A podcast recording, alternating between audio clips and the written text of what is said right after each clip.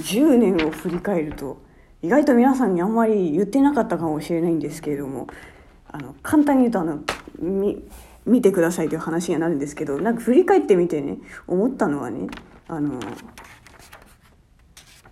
多忙と多動は違うよということと苦労と努力は違うよというこれほとんど同じことが言いたいんですけど、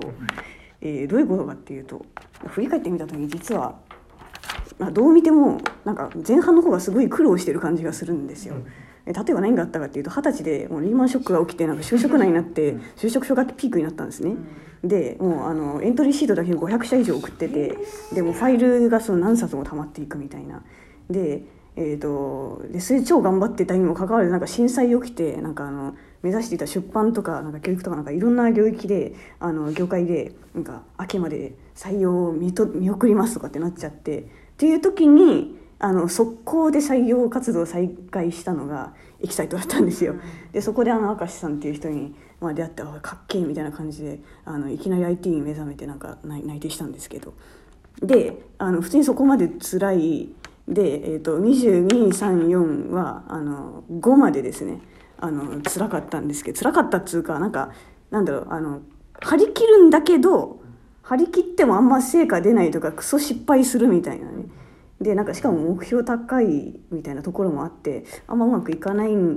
というのがもう半分以上だったなと、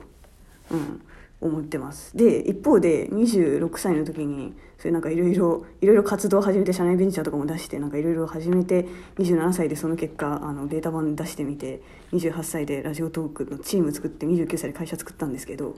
なんかそこの多分そうそう2789のトトトンってラジオトークについてやるところの方が労力で言ったら圧倒的にめちゃめちゃ大変だとは思う。ただなんか自分の中でなんか前半苦労してたなって思ったのは最初に申し上げた苦労と努力は違うよというところであのたやすく努力できちゃうんですよねラジオトークに関することって。一方で、えー苦労っていうのはあんまたやすくないんだけどすごい労力ばっかりかかるみたいな。で、えっと、多分どっちがあの成果が出やすいかというとなんか労力はかかってるんだけどなんか別にろなんかくなんつうか苦しくないみたいな。なんかなんかそういうものを見つけるとすごい早いんだなというのを感じておりそれに近いところで今多忙と多動っていうのをねあの堀江さんとかも言ってるんですけどあのやたらめったらなんかあの忙しい忙しいっていうのはちょっとこうやりたくないこととかに追われていて忙しいみたいなところで、えーやりたいことに追われている状態だと実はすごい割いてる時間自体はすごい長いんだけど忙しくはないっていう多動っていうのがあってなんかその多動できるとか努力できるみたいなのを見つけられたことが